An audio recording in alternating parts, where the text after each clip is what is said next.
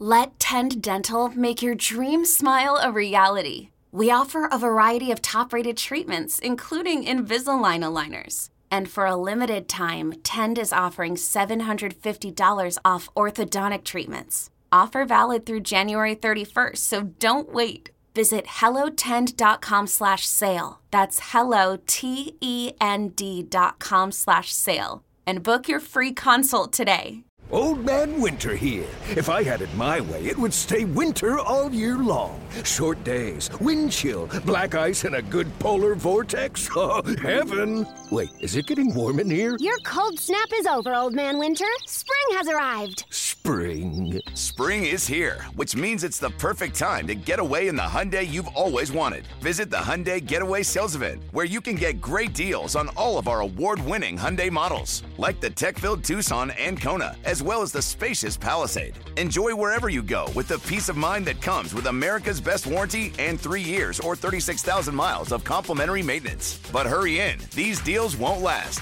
Add more joy to your journey at the Hyundai Getaway Sales Event. Now get 0% APR or up to 1500 bonus cash on the Hyundai Tucson. Now, during the Hyundai Getaway Sales Event. Offers end soon. Call 562 314 4603 for details.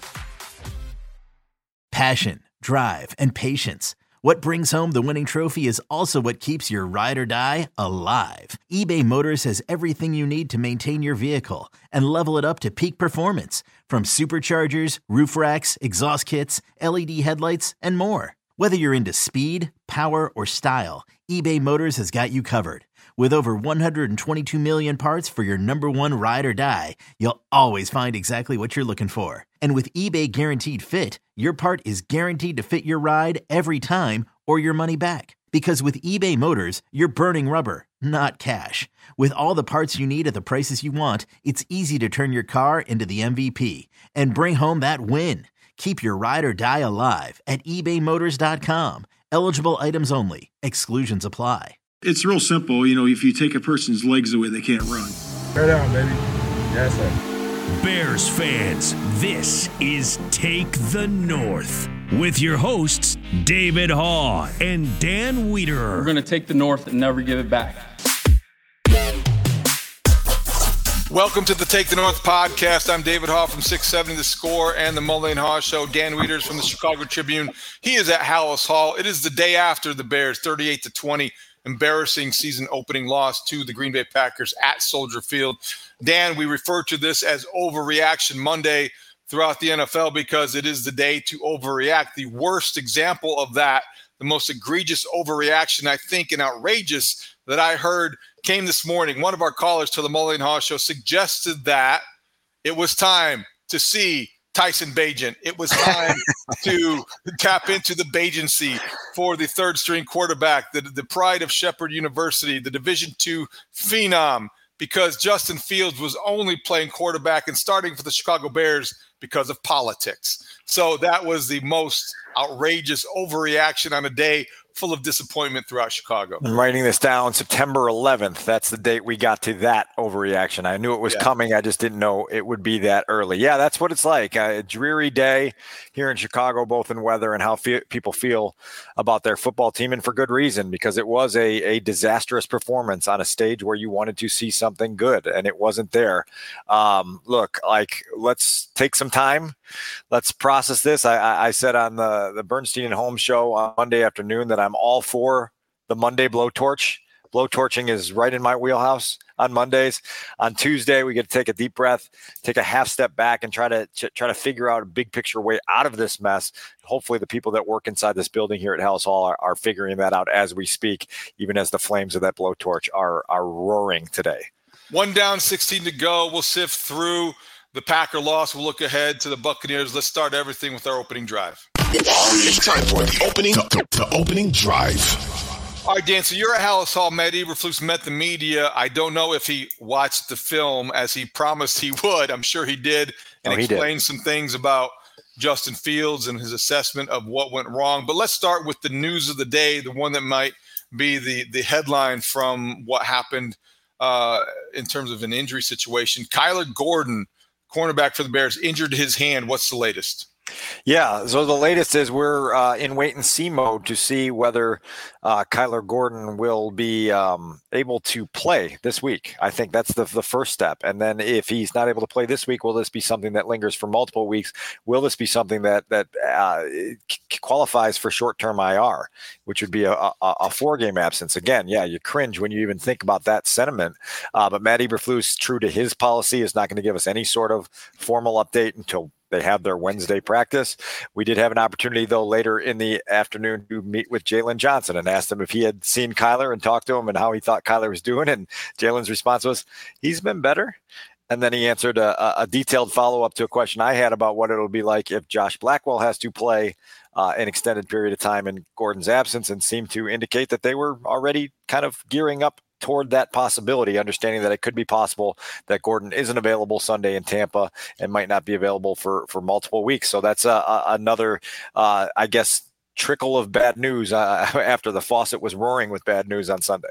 Let's look at that a little closer. Josh Blackwell would emerge as the nickel corner, so he would play the slot like Kyler Gordon does when they usually go with five defensive backs. Is it a surprise to you? I know that's kind of been the way it's gone throughout the preseason because of maybe the skill set that's very specific to that role. But are there other defensive backs that you thought might get a shot? If this is indeed a short term IR situation, if the Bears have to go several games, is that the best move in your mind? Yeah, listen, Josh Blackwell held his own last year. He was one of those surprise stories as a guy that, that came in here late and then and then contributed in the ways that they asked him to contribute. Uh, one part of Jalen Johnson's answer today was that his confidence in Josh Blackwell stems from what he saw from Josh Blackwell a year ago playing that role. And so there is uh, some time on task there and, and, and a little bit of uh, a proven experience there that, that they believe on inside this building. Uh, Kyler Gordon is obviously your first choice, but if, if forced to go to the next man up move, that would be a move that they would go to without without losing a ton of sleep over it, even though they would obviously like to have Gordon on the field. So we've all been in these locker rooms the day after a real bad defeat. It seems like it's a very familiar feeling, uh, if not an unwelcome one, around Chicago and certainly at Halas. So, besides the injury news, how would you describe the overall mindset, the mentality, the psyche of the Bears after such a disappointing opening day loss. Yeah, well, David, I would just say that it, it, it, was all too familiar. I mean, you just feel like you're listening to uh, canned audio of the, oh, these are correctable mistakes. Oh, if we just take care of what we're supposed to do, oh, we just got to take care of a few more assignments and we'll be right on the right footing. Well, I've sat here for 10 seasons in one game and, and heard that way more than I care care to count on. I think there's a, a disappointment um, uh, amongst the players here at just how lopsided that game got. Remember, it's seven to six in the final minute of the first half. You know, you hadn't played your best, but you were right in a football game, and all you had to do was figure out a way to make some adjustments at halftime, come back, be sharp, and and meet some moments. And they failed to do that. And then it got away from them, and then it got away from them some more, and they walked out of there with an 18 point loss with the building half empty. And so I think everybody felt that, and everybody understands what that disappointment is, and and and what it uh, should be and shouldn't be and now they just have to figure out how they're going to respond and i think that's what this week is all about is can you respond better after that loss than you responded in the game while that loss was getting away from you it felt like the 18th game of Matt Eberflus's first season and just right. a continuation of 2022 in terms of the mistakes, almost the expectation that something bad was going to happen and frankly almost the the the uh, restraint that the offense had in terms of not being able to uh, open things up and not being able to take shots down the field and just being very very careful. And I just wondered if that was uh, something you. I mean, how, how was that addressed when Matt Eberflus met the media? Just in terms of the the, the game planning, or, or yeah, game planning, and then how, how everything was taken. Well, uh, listen, I think that they're they're it's really easy, especially in this city, to have that knee jerk impulse of, of saying everything's on the coordinator and the game plan was flawed and the plays weren't called properly. You got to understand the Bears uh, called 48 pass plays yesterday you know and and there's there's four of them that resulted in sacks seven others that were tuck and run scrambles which were opportunities to push the ball down the football field and whether it was a protection breakdown a decision making problem from the quarterback bad routes run by the, the uh, the receivers whatever it may be you had opportunities and they didn't they didn't materialize the way you wanted. And so um, look they, they, part of their game plan was without question to attack horizontally to try to get some of your playmakers the ball on the perimeter and get good blocking out in front of them and, and use that to create chunk plays. It didn't happen. They go back through the tape and they they thought David that they saw that a, a, few missed blocks on some of those perimeter plays would have sprung a play that went for minus three or two yards for 15 or 20. And so that's that's where y- you get into a little bit of, of, of a guessing game. And you go back through it. I mean, you can find it. There's a little screen play out to D'Onta Foreman and a block's missed by Robert Tonyan and it gets taken down for a loss. There's uh, plays all throughout the game and Chase Claypool misses a block on a running play. And they're just like, you, you just have to be on your details. This team is not good enough. They're not talented enough. They're not deep enough to play a flawed football game and get away f- with it. Your mistakes are, are, are exposed and they're magnified because of who you are as a football team. And that happened Sunday and it got away quickly. And so um, I just, I, I, am very resistant to the idea that, that this was a, a, a Luke Getsy loss. Um, I think that this collectively, I mean, Luke owns part of it. He's got a piece of that pie chart without question. But offensive line, quarterback, receivers, running backs, everybody else shares in this. And, and I, I just I, I just think that's too simplistic and too convenient to make yourself feel better. Oh, I think so. I mean, I think it's collective in terms of the shared responsibility and blame. I do believe that uh, Getsy in, in particular is is near. You know, how, how do you divvy it out? It really doesn't matter. But I, I do think that they have to work through this idea that if you are going to trust your quarterback and want other people to believe that he is your guy, then you've got to do that in the way that you call plays. And I understand that that might be some of the quarterback as well and his own reluctance to maybe take a shot yes. down the field and he's checking down and making the right decision, perhaps. I also think that there would be some examples that you could point to around the, the league if, if he's going to be the kind of dynamic passer that they want him to be, and he's going to be that guy. You're going to you're going to have to throw and make plays when guys aren't obviously open. You're yes. not you're not at Ohio State. You're not playing Rutgers, and this isn't going to be a case where you know, DJ Moore obviously has a step and a half on a cornerback. He may have a half step, but you anticipate he's going to be able to create some separation. So you make that throw and you take that chance. And I just don't think they're there yet. Now, whether that's Luke Getsy drilling it into his head or the coaching staff doing that, or it's Justin Fields' own reluctance to kind of take that step. I do think it's shared responsibility. I can be critical of Getsy because I feel like it was maybe too much of an emphasis on the horizontal passing game. And I hated, hated, hated the tight end quarterback sneak because I think it sent the wrong message on the first drive. But your point's well taken. It's not just an offensive coordinator. You fix the play calling and everything else is going to be fine. No, yeah, exactly, and that, that that's exactly where we're at here. I, you know, I, I said to Brad Biggs back in, in June on a, on a day where the offense struggled, and it was clear that the offense was struggling because the offense didn't have uh, the type of players to not struggle yet, including the quarterback. And I said the pitchforks are going to come out first for Luke Getsy. I said you just wait. That that'd be the first person they blamed when this offense starts to struggle again. It took one game. They're already coming coming for Luke Getsy, and and, and so we're going to live this cycle again. Uh, my colleague Colleen Kane said when we walked into the building this morning, she said I just have PTSD to the the, the Mitch era where everyone wants to find other reasons for why the quarterback isn't good enough. And then the quarterback leaves here and he doesn't ever surface as a reliable starter ever again. I'm not saying that's where we're headed with Justin Fields, but I'm not saying it's not. Right. you know, right. and so it, you, you just have to to be open and honest to to to what is causing some of these problems.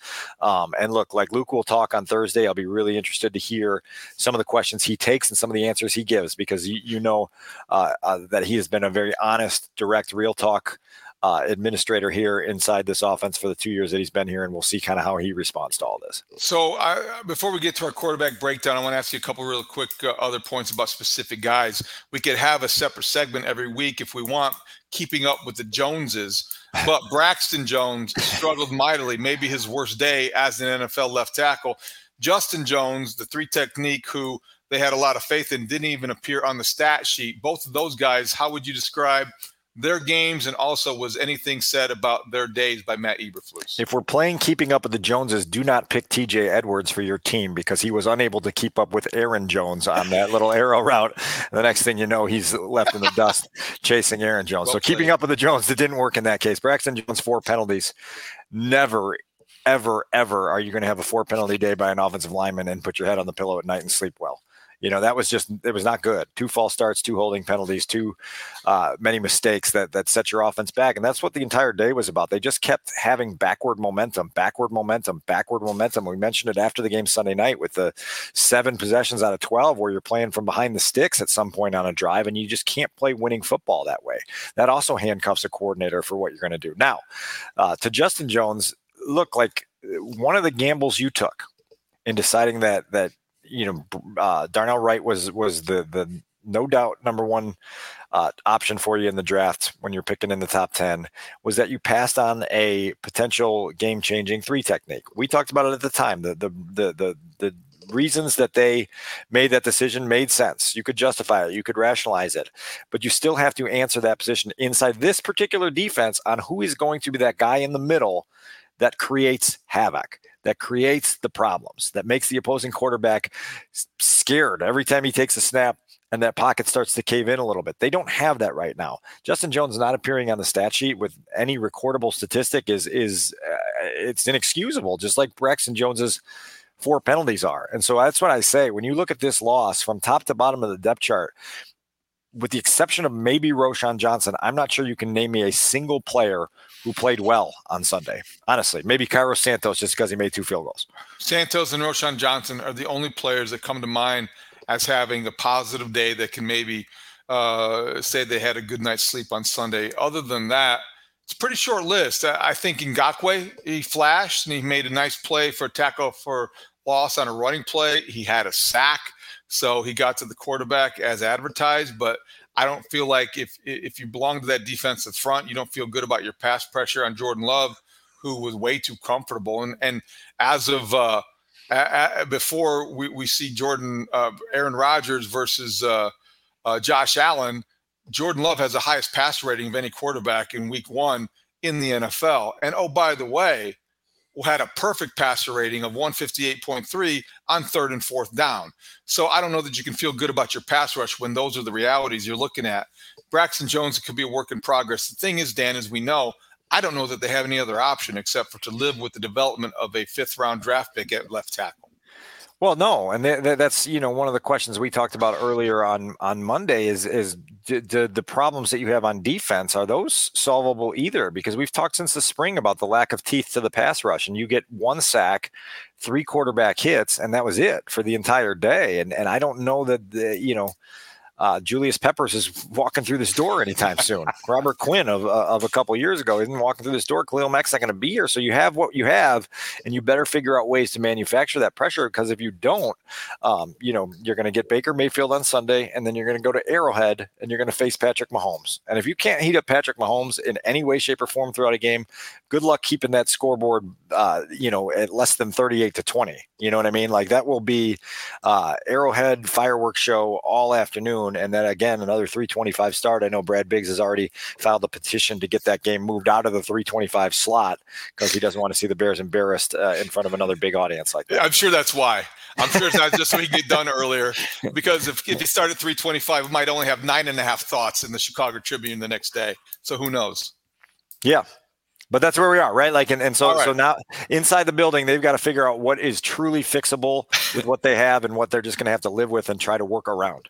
Celebrate and save at Ashley's anniversary sale with hot buys, your choice of colors starting at just $3.99. Ashley Sleep mattresses starting at $2.50. Plus, receive a free adjustable base with select mattress purchases and shop top mattress brands like Stearns and Foster, Tempur-Pedic, Purple, and Beautyrest Black with 60-month special financing. Only at Ashley. Subject to credit approval. No minimum purchase required. Minimum monthly payment, down payment, tax, and delivery may be required. See store for details. Hey, Rob Bradford here. I have set out on a mission with my good friends at FanDuel to prove what I have known for some time baseball isn't boring. Now I have a daily podcast to prove it with some of the most notable people in the baseball world, screaming baseball isn't boring from the mountaintops or at least agreeing to come on our show. Players, managers, GMs, and yes, even the commissioner of baseball, Rob Manfred. It has been a constant wave of baseball's most powerful voices. So join the revolution, subscribe, and soak in Baseball Isn't Boring. Listen on your Audacy app or wherever you get your podcast. You'll be glad you did. The national sales event is on at your Toyota dealer, making now the perfect time to get a great deal on a dependable new car. Like a legendary Camry, built for performance and available with all wheel drive, you can count on your new Camry to get anywhere you need to go. And with available features like heated seats and a multimedia touchscreen, you can stay connected in comfort and style. Or check out an affordable and reliable Corolla with a trim for every lifestyle, from the hip and agile sedan to the sporty hatchback. There's a dependable Corolla built just for you. Plus, both Camrys and Corollas are available in hybrid models, so no matter your style, you can drive efficiently and affordably. And right now, your local Toyota dealer has more vehicles in stock and is making delivery on new vehicles almost every day. So visit your local Toyota dealer and check out amazing national sales event deals on Camrys, Corollas, and more when you visit buyatoyota.com. Offers end April 1st. Toyota, let's go places. All right, let's get to what Matt Eberflus had to say about Justin Fields, and we'll do that next in our QB1 segment. Love the sound effects. All right, so Matt Eberflus did not necessarily comment too specifically on Justin Sunday. Uh, had to do some film study. What uh, did the film study reveal to the Bears head coach? Yeah, he was asked the same question that he was asked after the game again after the film review, and he said Justin knows he needs to play better. That's a loosely translated uh, sentiment, David, that says he didn't meet our standards. He didn't meet his standards. He didn't meet our standards. He did not play well, and it was obvious to everyone, even upon uh, film review, that that there were some poor decisions, uh, some big mistakes, the inability to consistently create scoring opportunities, and here we are, you know, talking about this performance. So that that that's that's on the start of the point. I know we can go through this categorically and and kind of dig into to specific plays and specific moments, but I, I'm curious what you make of of Matt's kind of very succinct but still a little bit vague. Uh, over, We're not doing him any favors. That's what I think. They're not doing him any favors here, and and I I think it's a fine line to walk, but it's one that I would cross. Frankly, if I am, if and, and I want to be fair here because I'm not up there every day, and and they have they have access to all the information and film, and they've got the relationships to worry about. If I'm the coach, if I'm the coordinator, if I'm the general manager of a quarterback that I think, if things go right, could be our franchise guy. I think that I might see things that other people don't. I even might look, coaches fib about injuries all the time. They rationalize about losses and things. They don't always tell the truth. Let's be honest here. So if I'm suddenly now they're telling the truth about Justin Fields, he didn't meet their standards and maybe he didn't, you know, he can play better. And there's a fine line. You want your team to respond to a certain, you know, tough love, maybe if you're consistent with that. I think you want your quarterback to know that you believe in him. I think that's a very different mentality. And I'm I've been surprised, frankly, that we still really don't know how much Ryan Poles believes in Justin Fields. And after one game, the first game that Justin Fields did not play that well, but he did not play that awful either. He was somewhere in between. I mean, he he was shaky in the second half. He never should have thrown the pick six. You got to protect the football. But I am a little surprised they haven't been more effusive in their praise of their leader because he's got to be their leader. And I wouldn't be surprised if I'm Justin Fields. You start to wonder how much do these guys really trust me? because they're not saying the right things. They're not saying things that they really believe in me unequivocally or unconditionally, and they're certainly certainly not. Eh, I don't think calling the game plan like they trust me either. So I, I'm beginning to wonder exactly where this all is headed. What creates belief? I mean, belief is created by plays and Results. production and Results. playmaking Results. and, and results. Right. And, and like like Ryan Poles has never been guided by blind hope. That's not the the the hang glider that he's riding on. You know, he, he's seeing this through through sober, objective eyes, and he's trying to see growth from a quarterback that needs to occur for the quarterback to stay the quarterback. And so, um, what role? I- what role? What role in coaching does encouragement play? What it plays a lot. No, it plays what- a lot. But I don't. Th- I don't. I don't think that they're they're overly harsh on Justin. I mean, like th- this is a big week, right? Um, you know, this is a response week without question. I, you know, I recall in 2019, I, I, I got a lot of flack. I, I, I put out a tweet in week two after the Bears loss to the the Packers at home in that 100th season curtain lifter that there was internal anxiety inside the building about Mitch Trubisky's ability to to steady a, a rocking ship. And people said oh you're making that up. You don't know what you're talking about. Well I promise you that inside this building this week that there is a a challenge issued on you need to be the engine of the bounce back effort here. You need to be the guy that is the sharpest with the details so other guys follow that lead. You need to be the guy that that practices hard like you always do that that prepares hard like you always do and then when the lights come on on game day you need to be the guy that produces i talked to you yesterday that uh, on sunday afternoon that the bears haven't touched 21 points or higher since week 11 of last season this offense is broken. It's it's still sputtering. It's still clunky, and and the quarterback owns part of that. I just like I don't want us to revert into this this idea that now the the, the coaching staff and the, the front office are being too hard on him, and that's what's creating. I, I don't want to say too hard. I don't. I don't want to say too hard. I, and I don't hate it even. I guess I'm just a little surprised. I'm a little surprised with as much as they have to gain from surrounding him or or, or, or kind of draping him with praise and, and and and building him up that they haven't tried harder to build him up. And that's okay because I think that it could work and it could be they're just being objective, but you don't always see objectivity when it comes to teams evaluating their own players. So I guess I'm a little bit more surprised than anything because I it, it is to me a slight departure in how the, this whole culture that we talk about all the time really is. It's it's more of a a positive uh, attitude, PMA, positive mental attitude type, type of mentality and approach and culture. And this is more like, okay, they're basically telling us this is a no excuses tour because they're not making any excuses for them. Yeah, no love songs on the No Excuses tour. No, No no, love love, songs. no love Okay. ballads. Man, jeez. All right, cancel that. Cancel that order. Sorry, no Celine Dion. Uh, you, you want to get into? You, Yeah, let's get into our categories. Yeah. So let's start with uh, our defining moment. All right. So I had uh, a, a menu of two for this because I thought that both of these were significant, and I, the, the one that this this isn't Justin's fault, but the Bears had a, an opportunity down seventeen to six to put together a response drive the first time they touched the ball in the third quarter. The Packers had had scored ten points without the Bears touching the ball with the last drive of the first half and the first drive of the second half. And the first play you call the second half is a, a play action naked bootleg rollout to your left, and Justin Fields play actioned a naked bootleg. Then, as soon as he turned around to his left, Devonte Wyatt was smothering him.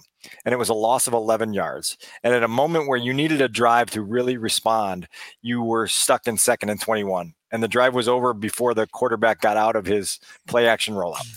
And it was just brutal because then the next thing you know, you're down 24 to six. And then the next thing you know, you're, you're, playing a chase game that you didn't want to be playing and, and nobody's comfortable and you don't go there. So that is the defining moment for me. I also wanted, and we'll get into this in a, in a minute or two, to highlight the sack that Justin took when the Bears were down in the red zone.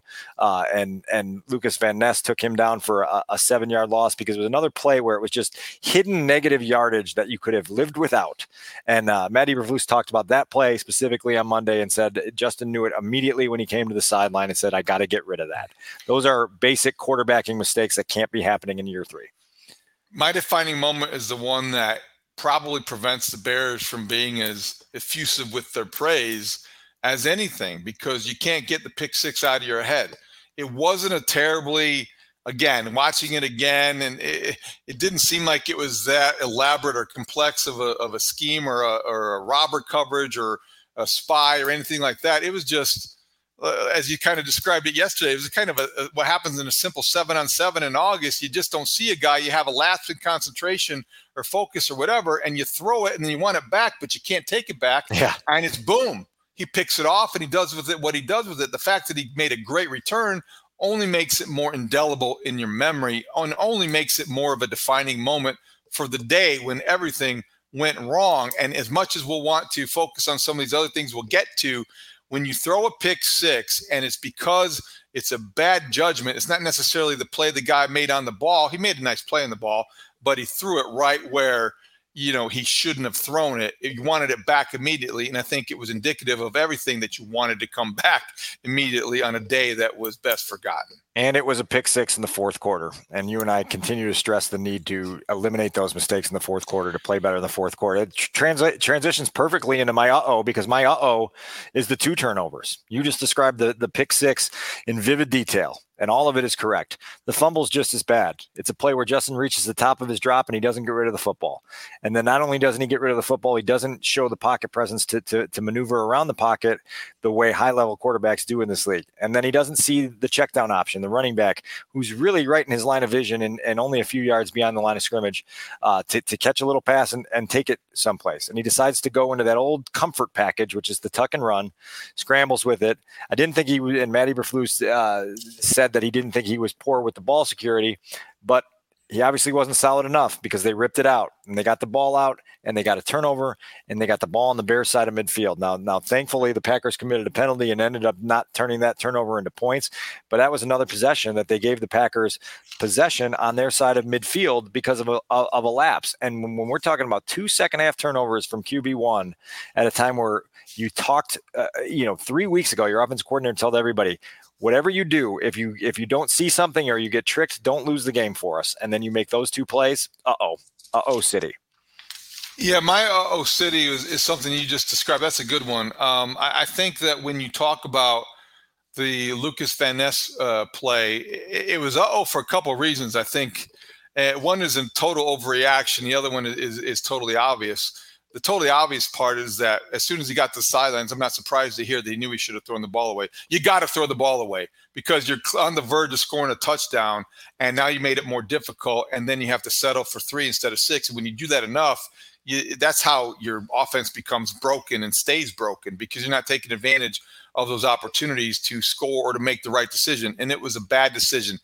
The other thing is maybe a little bit more of a reach, but when Lucas Van Ness the first round draft pick of the Green Bay Packers, is not allowing Justin Fields to get to the edge, it suggests two things. Number one, teams already know that you can't let that happen. And whether it was the way he aligned pre snap or the way that he was always in his mind, knowing he couldn't lose contain, teams are going to drop as deep as the deepest and not allow the, Justin Fields to to uh, throw throw behind them because he's not going to beat him with all the checkdowns, and he's captain checkdown right now. And then also as wide as the widest and build a wall and a perimeter so he doesn't break contain because that's when he is most dangerous when he's out of contain. And Lucas Van Ness did that, and he also is is the type of new breed of outside linebacker, pass rusher who's athletic enough. He's just he ran down Justin Fields, wrapped him up, and threw him down. That's well, yeah. an athlete. That's yeah. a really good athlete who is ready for the challenge that Justin Fields presents and poses to defensive linemen. And you could even go so far as say that's probably one of the reasons the Packers found him so appealing when he was on the board. Well, look, the Lions provided part of that blueprint uh, last uh, January, and, and Aidan Hutchinson did a great job of doing the same thing. And what you saw from Van Ness in that play is the ability to go horizontally and not push upfield uh, too much you know, and, and so now it's up to the Bears to find the counterpunch to that. And some of it's going to be Justin keeping his eyes downfield and knowing when the ball's got to go and when it's got to go. That ball again, that's got to that's got to hit Staley in the nose. It's got to hit a cameraman on the sideline. It's got to hit somebody's beer in the third row of the you know south end zone there. But it's got to be it's got to be gone. The minute that pass rusher is within a yard and a half from you, you've got to get that arm cocked and and and get rid of that because a seven yard loss down in the low red zone does nobody any good, particularly when it's avoidable. Uh, so yeah, there's a lot to that one for sure. What was on the bright side? There was a bright side, right? Well, there was. There was a touchdown pass. There was a nice touchdown pass to uh, Darnell Mooney. If you go back and watch it, the, the pocket was not clean. It was a dirty pocket. There was pressure up the middle. Uh, Justin fired it. He knew his receiver was going to be open with with what he saw pre-snap, and he made it, he made a nice throw. And before that, a couple plays before that, he hit Mooney for uh, a 14 yard gain on what was a schoolyard basic out route. It was just to get the snap. As soon as your receiver gets into his break, let it fly.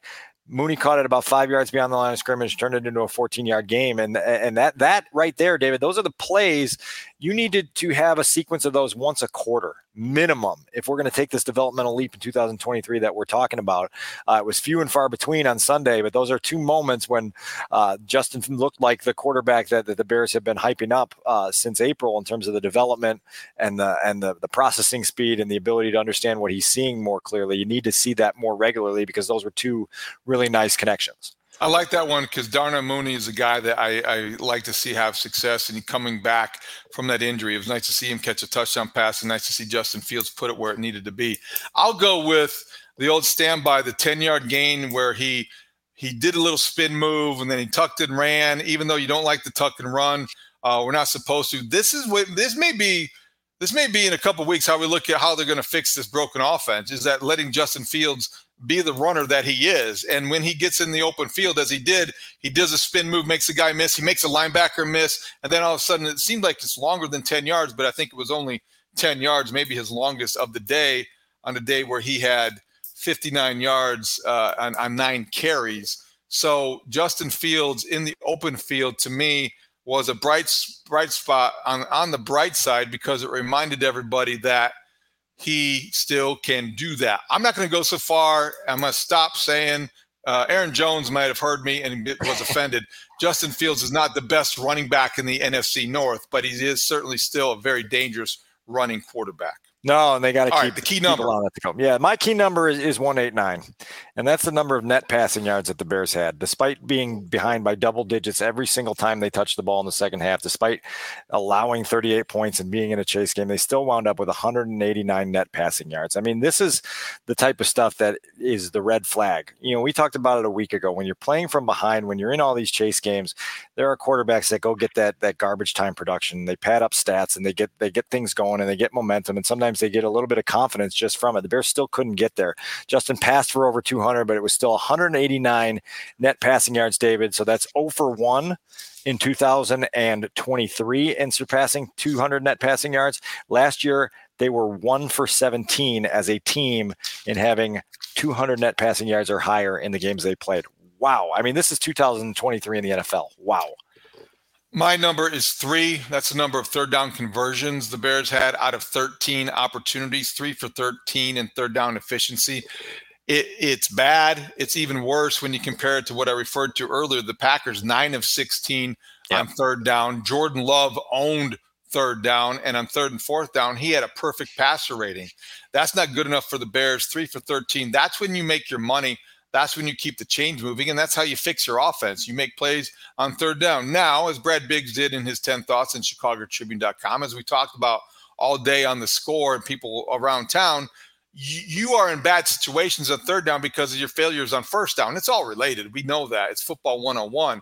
But you can erase a lot of mistakes and, and cure a lot of ills by making plays on third down that the Bears passing game just not capable of, of making right now. So I think that – when you look at that number, three for 13, that is unacceptable. And that's got to be addressed and corrected. Don't be surprised if that one comes back up later in the week when we do our numbers game before the uh, the Buccaneers game, and we'll look into the, the third down success as well there. This episode is brought to you by Hyperice, the leader in advanced warm up and recovery technology. They have tons of innovative products, like Venom heated wearables to help soothe sore back muscles, Normatec compression boots to speed up recovery and increase circulation, and Hypervolt massage guns to improve mobility. Loved by athletes like Naomi Osaka and Erling Haaland. Try them yourself. Get 10% off your order with the code MOVE at hyperice.com. With threats to our nation waiting around every corner, adaptability is more important than ever. When conditions change without notice, Quick strategic thinking is crucial, and with obstacles consistently impending, determination is essential in overcoming them. It's this willingness, decisiveness, and resilience that sets Marines apart. With our fighting spirit, we don't just fight battles, we win them. Marines are the constant our nation counts on to fight the unknown, and through adaptable problem solving, we do just that. Learn more at marines.com. Speaking of the Buccaneers game, let's do a quick look ahead at Sunday in Tampa. Okay, Dan. So we talked about Kyler Gordon possibly being out. We talk about a lot of the challenges for the offensive line, Braxton Jones to get better and be consistent quickly. Todd Bowles is going to come after Justin Fields with everything but the kitchen sink, as they say. Expect a lot of blitz, expect a lot of emphasis on blitz pickup. And also, Baker Mayfield has moved on to the pirate ship. I think he's living now. Can't be sure. But this is a team that went into Minnesota and one on the road. Tom Brady is gone. Baker Mayfield is there. The Buccaneers expected to take a step backward. I wonder, have they and how far? And is this going to be a game the Bears can feel like they can win? Because you you don't want to call it a must win, but you also don't want to face the prospect of coming home 0 2 because you got the Chiefs at yeah. Oh and that's staring at 0 3. So this well, suddenly becomes a huge game.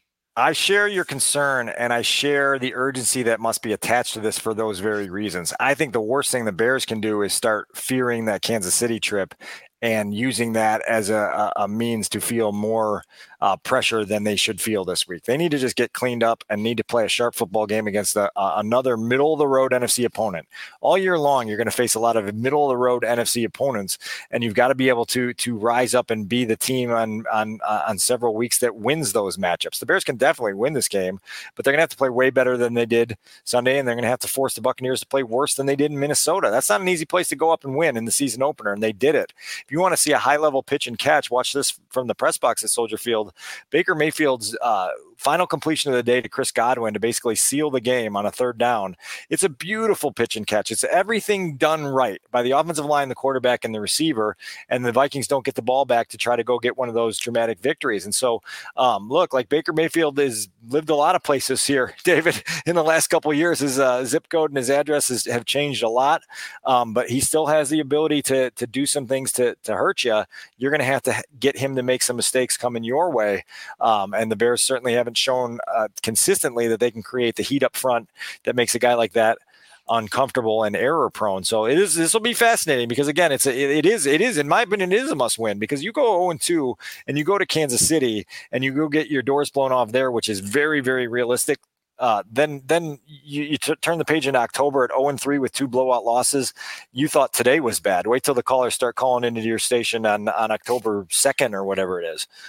We'll take a closer look at the Buccaneers later in the week, but let's wrap things up for this pod with our two minute drill. The two minute drill. The two minute drill. All right, Dan, a couple quick things I want to get your opinion on and what, what any information that came out today at Halas Hall. Velus Jones inactive. That's surprising to you in any way? You got Tyler Scott yep. that may have beaten him out for the kick returner. Trent Taylor's returning punts. If Velus Jones is inactive, what's he still doing on the roster? Taylor Scott, or I'm sorry, Tyler Scott beat him out for the wide receiver job, which then forces you to use him as a kick returner as well because you think you can do more with him offensively, and that's just it's uh, it's a, a, rough spot to be in right now if you're Velus Jones. You don't have a role; uh, they're standing behind you long enough to, to to keep you around in case somebody else goes down, and and you have to be the next man up, and you've got to be patient with that. But certainly not a good development as far as uh, that young man is concerned. Minor thing, but uh, did DeMarquis Gates get a penalty on him? Did Matt Eberflus address that at all late in the Sunday's game? I am not aware. I'm not sure. Uh, w- w- was he what, the one that got a, a unsportsmanlike conduct penalty near the fourth quarter?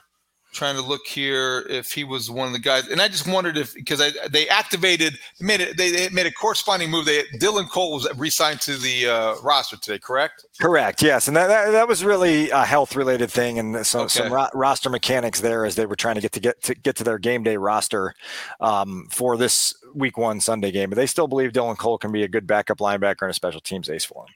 Yeah, that's just part of the roster churning that you often refer to, and uh, may, maybe nothing there. The other thing that I wanted to say is, um, or, or wonder about when you when you look at DJ Moore getting two targets. Did that come up with Matt Eberflus? Because we had DJ Moore on the Mully Haugh show on Monday morning. He did not want to explore uh, that possibility that much. He certainly said there are reasons for it. He's not going to make a lot of demands but let's face it, this is the most valuable offensive player they have potentially. Two targets when you call 47 passes, it seems unacceptable. That did come up today, and Matt Eberflus agree with you. Agrees with you. It, it was unacceptable. He used the uh, the phrase, "We've got to feed our skill," which means we got to get the ball in the hands of the guys that we believe in. Uh, DJ Moore is certainly at the top of that list. We've talked about him all spring and summer in terms of being a, a guy that should be an every possession weapon for you. To see the ball twice on back to back passes in the second quarter and then not touch it or see it again outside of a two point conversion passing attempt is absolutely unacceptable. Cannot happen in Tampa. It cannot happen in any of the remaining 16 games. DJ Moore has to be a leading weapon for you every single week, regardless of what the opposing defense does to try to minimize him. DJ Moore also said that the Bears didn't have any juice. Uh, Cole Kmet said the Bears lacked focus. Uh, Jaylon Johnson said some things that you were there to to hear. Uh, it, Bears players are pretty candid about what they didn't do I just wonder how does that happen in the season opener, uh, and how did Matt Eberflus address that? I know it's I know it's one of those things we're never going to get an answer to, but it just kind of keeps coming up.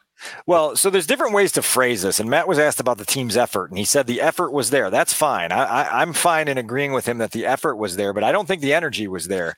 And most troubling to me, uh, David, was was uh, you know I didn't pick up on it until I watched the TV copy on on uh, Sunday night and Monday morning. Was the, the, the body language on the sideline after they got behind in the third quarter and then had a, a poor drive, and you're sitting there and you're you're getting Tom Rinaldi scanning the entire Bears bench, and everyone looks defeated and dispirited and demoralized demoralized.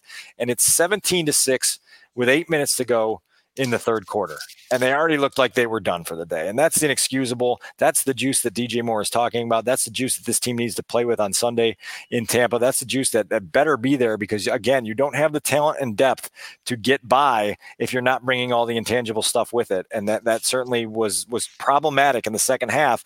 I mean, Jaylon Johnson said, look, like we were trying to get the juice. We didn't make any plays, you know, and then when you don't make a play, you don't have reason to feel that enthusiasm and that energy. And it just became a snowball that rolled the wrong direction. And I stand corrected. I think that they announced in the press box it might have been DeMarquis Gates that got a face mask penalty, but according to the play by play, at the end of the third quarter, it was Travis Homer with a face mask penalty. Bottom line is the Bears had some penalties that were regrettable. They didn't have as many as the Packers, but it still was something they need to clean up. Well, I got to tell you right now, I'm standing here in the midway at Halas Hall, and Dick Butkus is walking through. No joke, he's walking right out here. He obviously had something to do here in the building, but that's that's a real neat moment there when you turn to your right and Dick Butkus walks right by. I L L. there you go. Wow. Um, yeah. So so remind me what you just asked. I, I was just making a correction. It was Travis Homer for the illegal yeah. face mask, not DeMarquis Gates. They announced it as DeMarquis Gates, but I guess it was Homer they need to clean up the penalties because there were too many for for week one or any week. Way too, way too many, and the Packers also had more of them for more yards, and so you, didn't capitalize on the mistakes that they had and the penalties they committed, and you made too many of your own.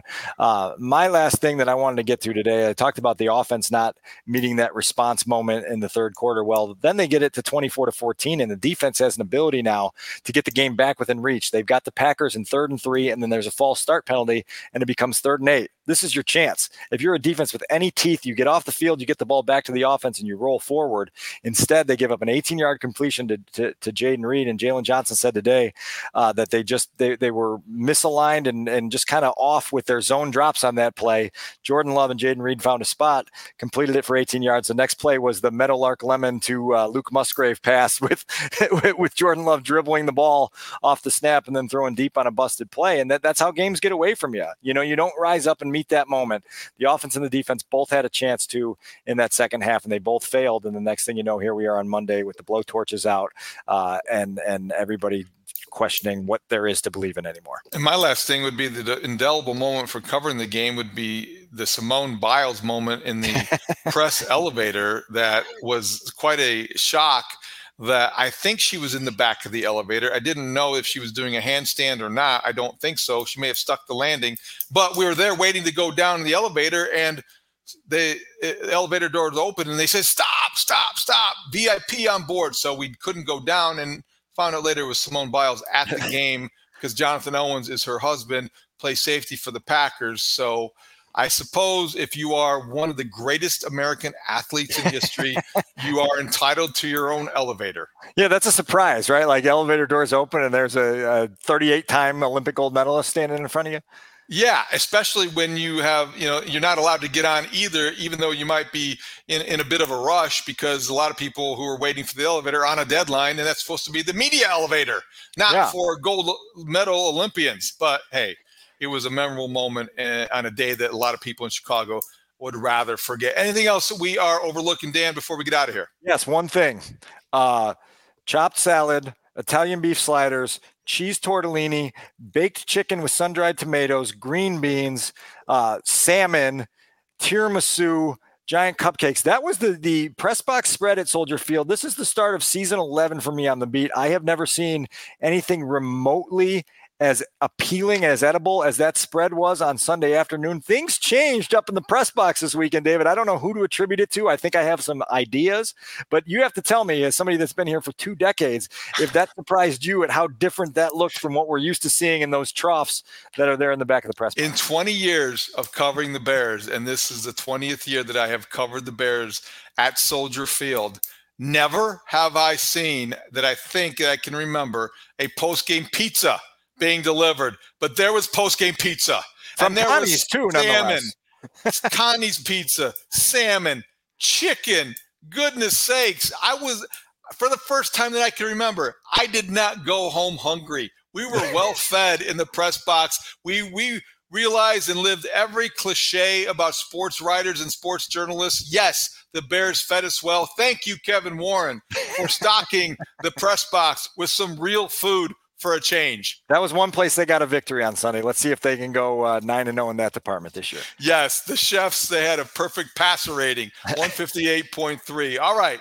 For Adam Sadzinski, our producer, for Dan Wiederer from the Chicago Tribune, I'm David Haugh on the Mully and Haugh Show. Thank you for listening to the Take the North podcast on your free Audacy app. Thank you for watching us on the 670 Scores YouTube page. We will talk to you later this week previewing the Buccaneers game. Thanks for listening to Take the North. Great talk. See you out there. Thank you.